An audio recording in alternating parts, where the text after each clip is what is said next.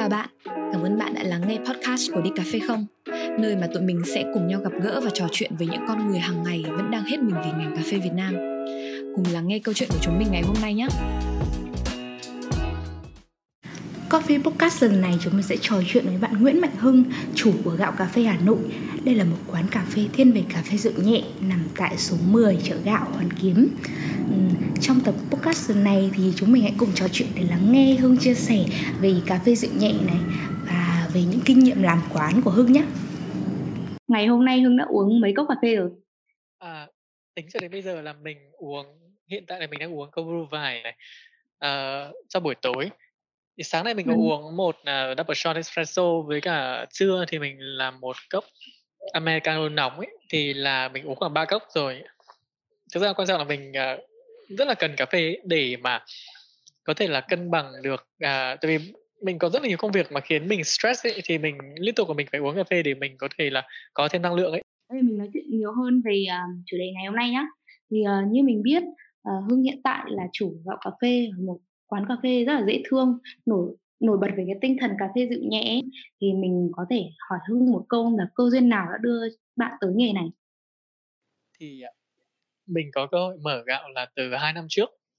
Ờ, nhưng mà thực chất mình có ý định mở một cái quán cà phê nho nhỏ cũng là từ rất lâu rồi. Thực ra mình nghĩ là ai cũng có ý định giống như mình ấy. Thì, à, thực ra là mình biết đến cà phê pha máy là từ năm, a, 2013 ấy. Thì, à, mình bắt đầu uống ở một quán cà phê nó khá là nổi tiếng bây giờ ấy. Thì Ờ. và từ đó thì mình biết đến cái, a, việc uống cà phê rang xay này, uống cà phê pha máy này, và và biết được những cái loại hạt cà phê ngon, biết đến, a, các cái loại hạt Arabica và Robusta. Mà trước đó là mình không hề biết nhá, mình chỉ biết uống cà phê phin thôi, à, cà phê, gọi là, cà phê, a, hòa tan ấy. Trong cái khoảng thời gian mà mình ngồi tại cái quán cà phê quen đó ấy, thì mình rất là hâm mộ cái vibe này, cái, không gian, cái không khí, cái sản phẩm cà phê ngon mà chính quán cà phê đó mang lại ấy. Thì, à, cho đến một ngày thì mình tìm thấy một địa điểm nó là, ờ, ở phố Chợ Gạo hiện tại bây giờ này. Thì, à, mình nghĩ đây khá là duyên và mình cùng với một vài người bạn nữa, cùng nhau này, ngồi lại, bàn lại và bắt đầu mở, ờ, gạo và chính là gạo cà phê hiện tại bây giờ ấy thần của gạo là cà phê dịu nhẹ thì đây có phải là gu của Hưng không? Bình thường thì mình rất là thích uống cà phê. Ừm. Ờ, mình có thể uống cà phê hàng ngày luôn ấy. Ờ, nhưng mà mình lại không uống được cà phê loại quá đậm đà vì nó là khá khá là ảnh hưởng đến sức khỏe này. Ờ, Ừm. ờ, đối với gạo ấy thì thực chất là việc mình chọn là cái cà phê dịu nhẹ này này, nó làm trong lúc mà mình muốn đang suy nghĩ về một cái hướng đi nó rất là Ừm. riêng cho gạo trong một gừng rừng các cái thương hiệu mà cà phê là từ lớn tới nhỏ này và liên tục được mọc lên ấy. Ừm. Tại sao mà khi nhắc đến cà phê mọi người lại nghĩ về cà phê là phải là là strong này, là phải đậm, đắng này, sánh này? Hay do đó chỉ là cái gu của một cái thế hệ người Việt? Liệu mà giống như là thời trang ấy thì gu của những thế hệ nó có thể thay đổi được cùng với sự chuyển giao hay không? Thì đấy luôn là cái câu hỏi của mình ấy. Ờ, thời gian đầu làm ở gạo thì mình thực chất là mình vẫn chưa hiểu lắm về vấn đề này đâu. Và mình cứ suy nghĩ suy nghĩ suy nghĩ suốt. Ờ, sau đến một ngày thì mình có nghe feedback của một cái bạn khách hàng rất là quen của gạo. Bạn ấy chia sẻ rằng là cái cà phê thực sự nó rất là nữ tính. Cảm giác nó rất là dịu nhẹ thực sự cái, cái cà phê mà bạn ấy uống ở gạo ấy. Và nó nó là mình như sực sực nhớ ra ấy. Cá nhân của mình thì cái món mà mình thích nhất trong menu của gạo lại không phải là những món signature như là mây hay là chả gạo mà nó lại là món đen đá. Thì um, ở đây thì mọi người thường nghĩ về đen đá là um, nó mạnh này như như hưng vừa nói nhưng mà mình uống đen đá ở đây thì mình thấy đúng như cái tinh thần của gạo luôn là nó dịu nhẹ này nhưng mà nó rất là ngọt ngào nhá và rất là thơm. Và có lần bạn mình uống cái món đấy bạn mình còn ví von nó là thơm như một cốc nước gạo nước gạo có vị cà phê yeah. mình hơi tò mò một chút đấy là bạn làm thế nào để, để cái hương vị của cái cốc của cái món đen đá đấy được như vậy? Đen truyền thống bình thường sẽ là pha phin này. Ở ờ, đen của gạo thì sẽ sử dụng là double shot robusta. Robusta ừ. này là loại hạt robusta fine robusta. Thì à, với độ rang vừa nhé thì mình sẽ uh, chiết uh, espresso dựa trên cái hạt robusta đấy uh, lên trên uh, Ồ, vậy là quán chiết giống kiểu Long Black hả?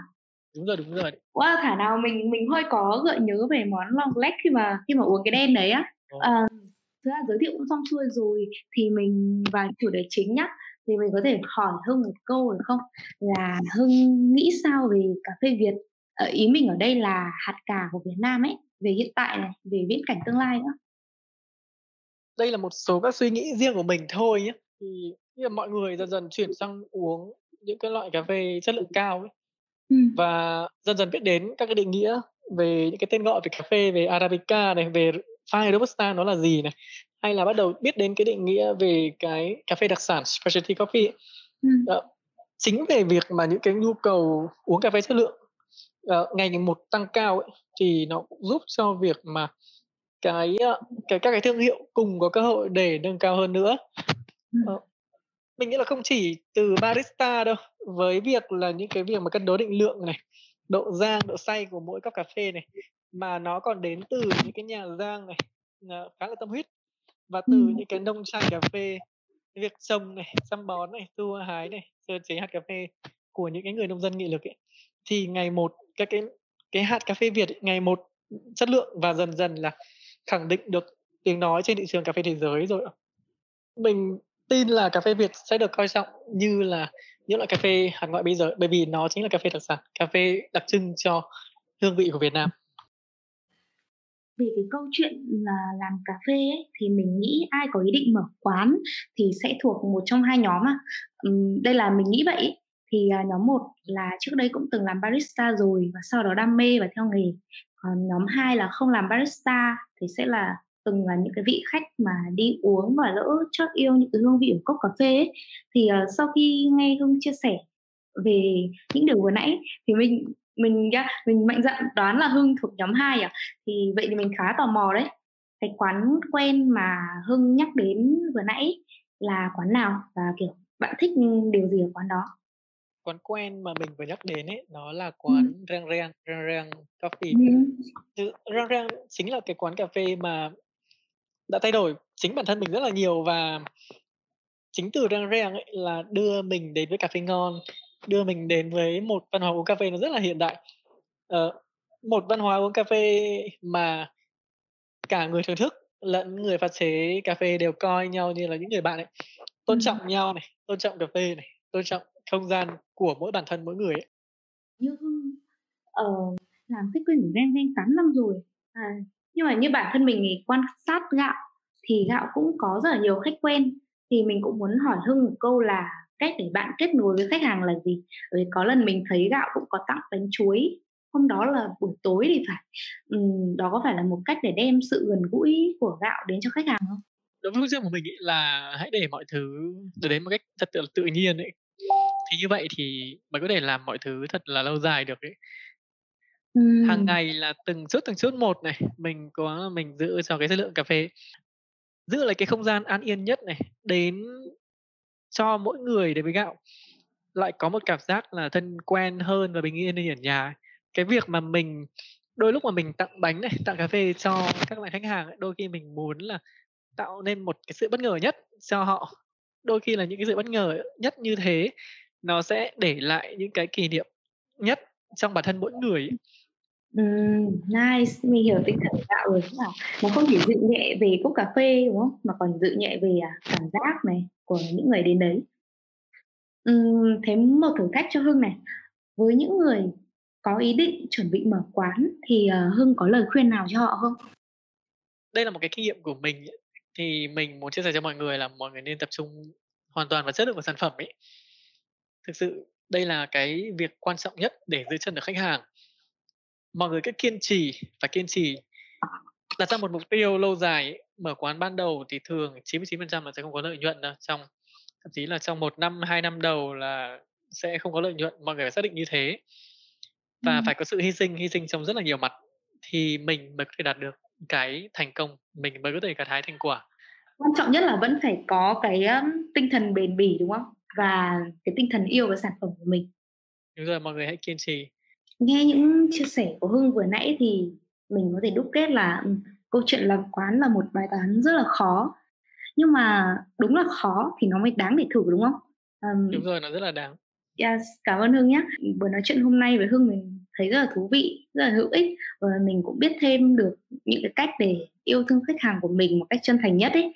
Ơn đi cà phê không? Rất nhiều. Rồi, tí đừng uống thêm cốc cà phê nào nữa nhé, không say đấy. Mình cảm ơn. Tạm biệt Hưng nhé. Bye bye. Bye bye. Cảm ơn các bạn đã lắng nghe podcast của Đi Cà Phê Không. Trong tập tiếp theo, chúng mình sẽ có ở cái điểm này mà các bạn hỏi thì mình nghĩ là đương nhiên kiến thức về cà phê sẽ nâng cao trải nghiệm khi đi cà phê của mỗi người và ở phần này thì mình nghĩ cái điều quan trọng nhất đấy là mọi người nên nhận thức được là mình đang tiếp nhận cái gì vào cơ thể.